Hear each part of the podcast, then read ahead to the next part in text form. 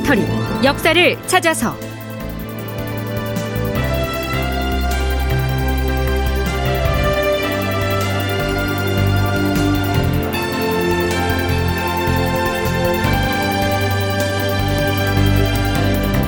제 1094편 이항복이 죽었다. 극본 이상락 연출 조정현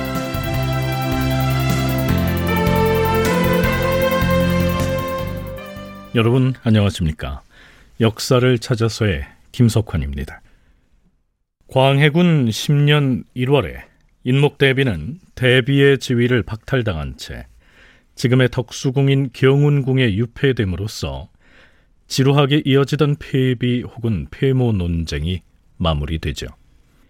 폐비 논쟁이 진행되는 과정에서 많은 사람들이 삭탈 관작을 당하거나 도성 바깥으로 문외 출송을 당하거나 혹은 유배형에 처해지는데요.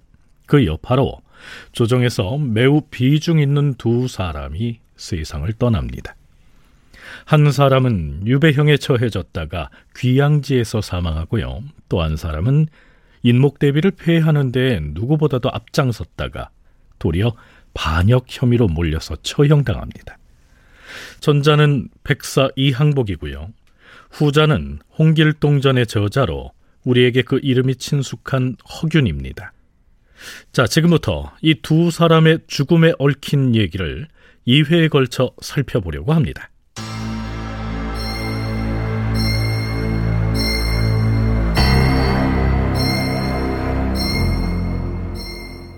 이 항복의 유배지는 수차에 걸쳐 바뀌고 또 바뀌고 하다가 최종적으로는 함경도 북청으로 정해지죠.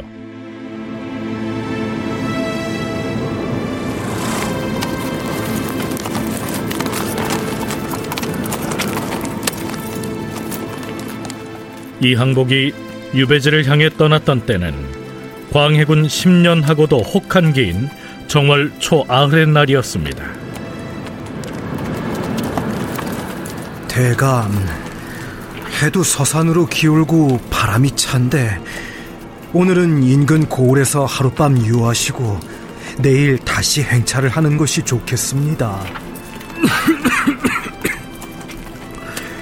그래, 그리하는 것이 좋겠다.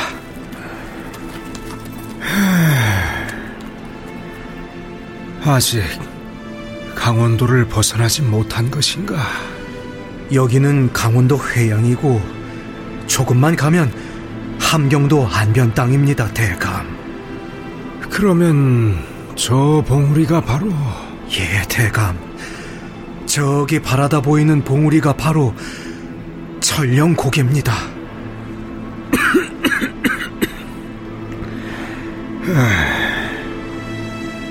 무심한 구름만 넘나드는구나. 우리도 쉬었다 가자.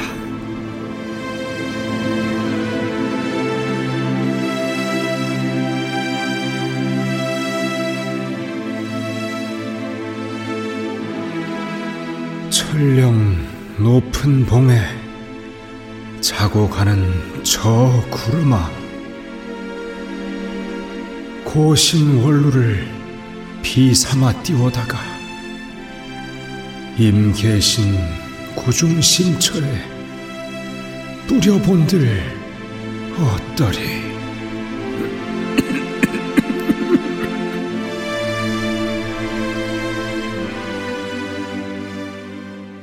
네. 우리가 교과서에서 배웠던 바로 그 시조지요. 여기에 나오는 고신원루란 임금으로부터 버림받은 원통한 신하의 눈물을 의미합니다. 부왕인 선조 때부터 쓴소리를 마다하지 않았던 충직한 신하의 길을 걸어온 그로서는 자신의 뜻을 몰라준 광해군이 무척 원망스러웠겠죠. 물론 스스로 선택한 길이긴 하지만요.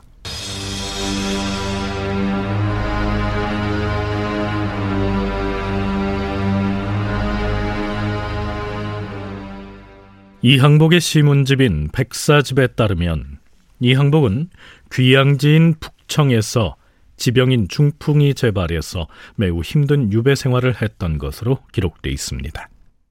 유배지에 이르러서는 묵은 중풍이 다시 발작하여 증세가 더욱 심해졌다.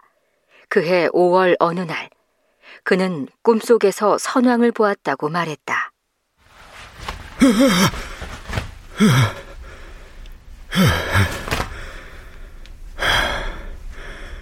어찌 꿈이 이리 생생할 수가.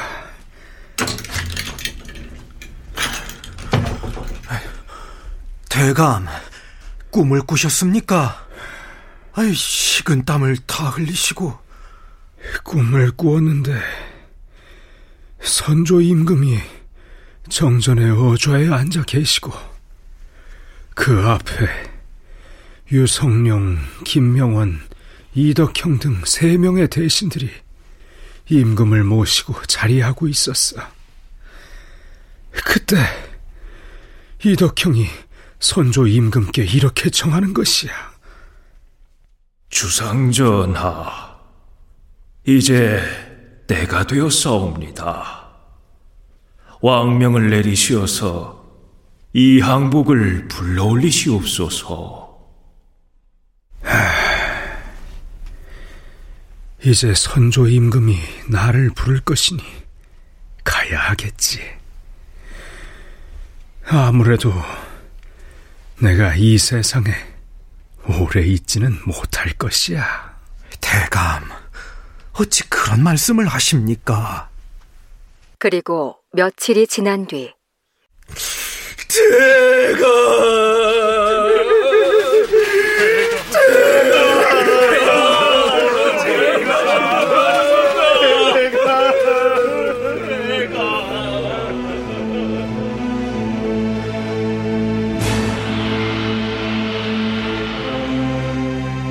영의정 오성부원군 이항복이 북청 유배지에서 죽었다. 향년 63세였다. 공이 작고 하자 부음을 듣고 달려와서 곡을 하는 인근 고을의 선비와 백성들이 그 수를 헤아릴 수 없을 정도였다. 함흥의 전정랑 한인록, 정평의 사인 장응시, 영흥의 사인 주사룡, 안변의 사인 장응정 등이 각각 제문을 지어가지고 와서 제를 올렸다. 영남의 사인 정심 등은 천리 먼 길에 사람을 보내서 부조를 하였는데 이들은 모두 공이 평소에 알지도 못했던 사람들이다. 장례는 포천의 선영에서 지냈으며 함경도 북청 및 경기도 포천의 인사들이 공을 기리기 위해서 목재를 구하여 사당을 건립하기에 이르렀다. 이 항복이 죽었다는 소식을 듣고 북청에서 멀고 가까운 곳에 사는 사인들이 몰려와서 제사를 지내거나 부조를 했다 라고 했는데요. 여기에서 사인은 벼슬을 하지 않은 선비들을 일컫습니다.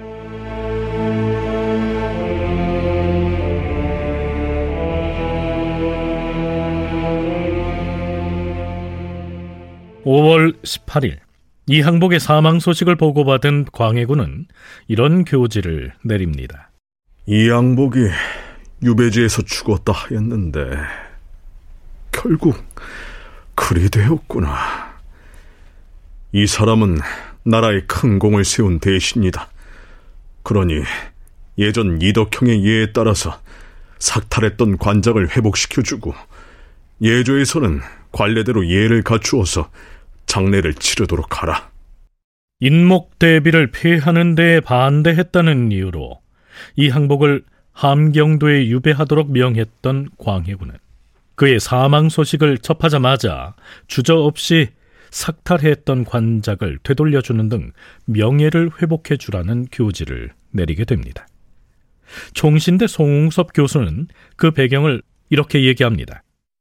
이 이항복의 죽음에 광해군은 되게 이제 슬퍼하기도 했지만 현실적으로는 이항복에 대한 개인적 어떤 그 호감과 개인적 은혜, 정, 뭐 이런 것과는 별개로 자신이 구축해야 될 어떤 처리 결과라고 하는 입장에서 이양복의 이제 처벌을 허락하고 결국 이양복은 이 문제로 이 사건을 계기로 해서 유배지에서 이제 죽게 됩니다.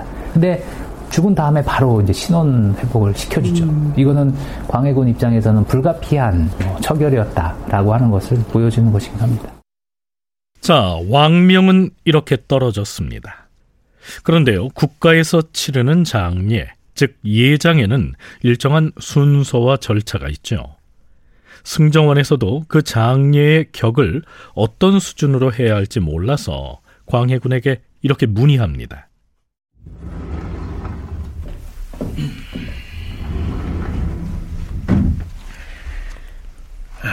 전하, 이항복의 죽음에 따른 정조씨를 어찌해야 할 것인지 예조에서 문의하는 계문을 올렸사온데 대관에서는 또 정조씨 시행이 부당하다고 간증을 하고 나서 싸웁니다. 어떻게 해야 합니까? 일단 관작을 회복시켜 주도록 결정한 이상 정조씨를 하지 않을 수가 있겠는가? 그대로 시행하라. 자, 우선 글자 풀이를 하면 정은 정지하다 할 때 쓰는 그 멈출 정자고요. 조는 조정을 의미하는 아침조, 그리고 시는 글자 그대로 물건을 팔고 사는 시장을 의미합니다.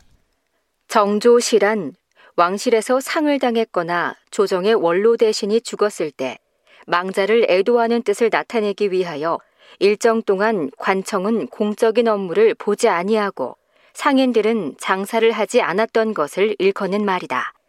그 본래 목적은 장례식에 필요한 인력을 확보하기 위함이었다. 세종 때 정해진 항목에 따르면 왕실 종친과 의정부 정승을 거친 사람은 사흘, 육조 판서 이상을 거친 사람은 이틀, 그 나머지는 하루 동안 정조시를 시행하였다. 네, 물론 정조시를 한다고 해서 장례 기간에 조선 팔도의 상인들이 모두 상행위를 중지한다는 얘기는 아니고요. 도성의 육조 거리에 있는 상설 점포, 즉 시전의 상인들만 점포문을 닫는다는 얘기입니다.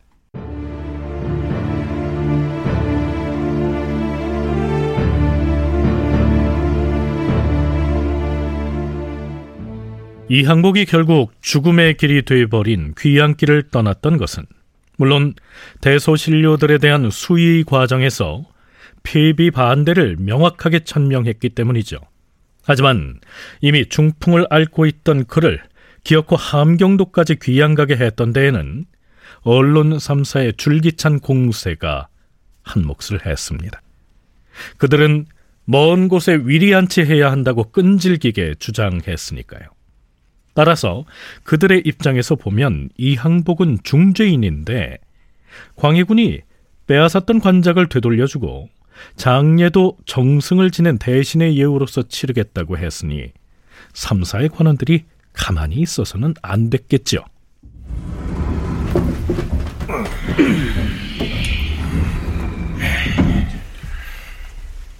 전하, 옛날 사람들이 죽은 이의 사당을 건립하여 제사를 모셨던 것은 덕 있는 사람을 숭배하고 어진 사람을 본받자는 뜻이었사옵니다. 하운데 만일 유학자로서 도리를 다 못하고 국가에 공로가 있는 자가 아님에도 불구하고 그를 기리고 제사를 모실 경우 세상에 부끄러움이 될 뿐만 아니라 후세 웃음거리가 될 염려도 있어옵니다. 무슨 얘기를 하려는 것인가? 주상 전하, 이 항복으로 말하자면 살아있을 때도 그럴싸한 공로가 없었고 죽은 후에도 잊지 않고 기릴 만한 덕이란 게 없사옵니다. 심지어는 서궁을 배하는 문제를 놓고 수의를 하던 날 그가 전하께 뭐라 하였사옵니까? 아예 터놓고 반대 의사를 발표하여서 유학 선비로서 지켜야 할 도리를 이달하였사옵니다. 그래서 함경도 북천까지 가서 귀양살이를 했던 것이 아닌가? 전하, 이 양복은 조정에서 죄를 얻은 사람으로서 털끝만큼도 본받을 것이 없는 자이옵니다.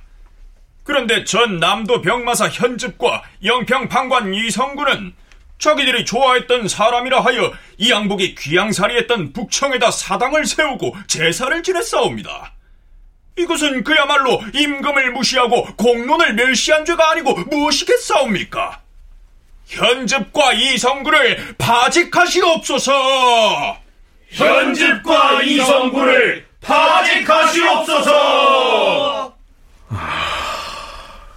그 두 사람을 파직하는 일은 급한 일이 아니다. 알아들었으니 모두 물러들 가라. 전하, 그 두 사람뿐이 아니옵니다. 그가 귀양살이 했던 북천과 그가 묻힌 포천에서는 그를 기리기 위해서 서원까지 세웠다고 하옵니다. 그 일을 주도했던 자들을 징계하지 않으면 아니 될 것이옵니다. 삼사의 관원들은 이 항복이야말로 내세울 공로가 터럭만큼도 없는 그저 죄인일 뿐이라고 깎아내립니다. 글쎄요. 본인이 들었다면 좀 섭섭했겠죠. 하지만 죽은 자는 말이 없는 법. 그 대신 인조 때 광해군 일기의 편찬에 참여했던 사관은 그의 억울함을 실록에다 이렇게 기술하고 있습니다. 이항복, 이원익, 이덕형은 모두 선조대의 대신들이다. 광해군 초기에 백성들의 신망을 걸머지고 삼정승의 지위에 있던 사람들이었는데 얼마 못 가서 모두 면직되었다.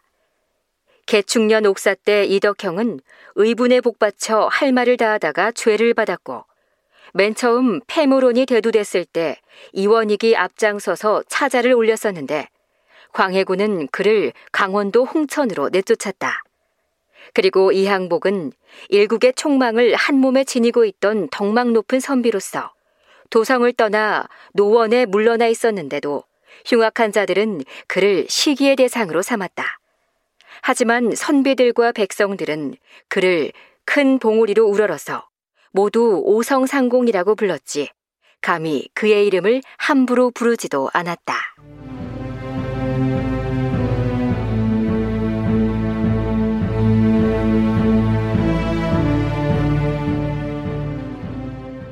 이제 3, 4에서는 광해군을 향해 이 항복의 관작을 회복시켜 주라는 어명을 취소하라고 압박하고 나섭니다. 전하, 이 항복은 폐위된 서궁을 비호하며 감히 주상전하께 반기를 들었으니 이는 임금을 모욕하고 나라를 저버린 행위이옵니다. 그런 자를 귀양 보낸 것만도 오히려 가볍다고 해야 할 것이온데 천하가 다 아는 그 죄인을 어찌 이제 죽었다고 해서 다르게 대우해 줄 수 있겠사옵니까? 더구나 그를 추종하는 자들의 괴이한 의논은 더욱 기승을 부리고 있사오니 관작을 회복하라는 명을 거두시옵소서. 관작을 회복하라는 명을 거두시옵소서. 그러자 광해군은 3, 4의 관원들을 향해 이렇게 꾸짖습니다. 조정의 대신과 대관 중에서 폐위된 서궁을 비호했던 자들이 어찌 유독 이양복 한 사람뿐이란 말인가? 3, 4에서는 어찌하여 이미 죽은 이양복만을 편파적으로 공격하고 있는 것인가? 이양복에게 혼백이 있다면 어찌 하늘에서 그대들을 비웃지 않겠는가? 지금 그대들 중에서 제 한 몸 돌보지 아니하고 나라를 걱정하고 남의 원망을 도맡아 들으면서도 결코 피하지 않았던 이양복과 같은 자를 과연 찾아볼 수가 있는가? 나는 보지 못하였도다. 이 항복에 대한 얘기를 너무 심하게 논하여서 나라 사람들에게 초롱을 바치는 말도록 하라. 광해군의 이 발언은 매우 파격적이라 할 만하죠. 다음해 4월 여진족 정벌을 위해 북방에 군대를 파견하는 문제로 조정이 극도의 혼란을 겪게 될 때 광해군은 이렇게 한탄을 하지요. 아, 사려 깊은 나이든 인재를 내가 죄다 내쫓아버리고서 젊고 서투른 사람만 비변사에 가득하니 국가 운영이 잘 안 되는 것을 이상하게 여길 것조차도 없게 되었구나. 다큐멘터리 역사를 찾아서 다음 시간에 계속하겠습니다.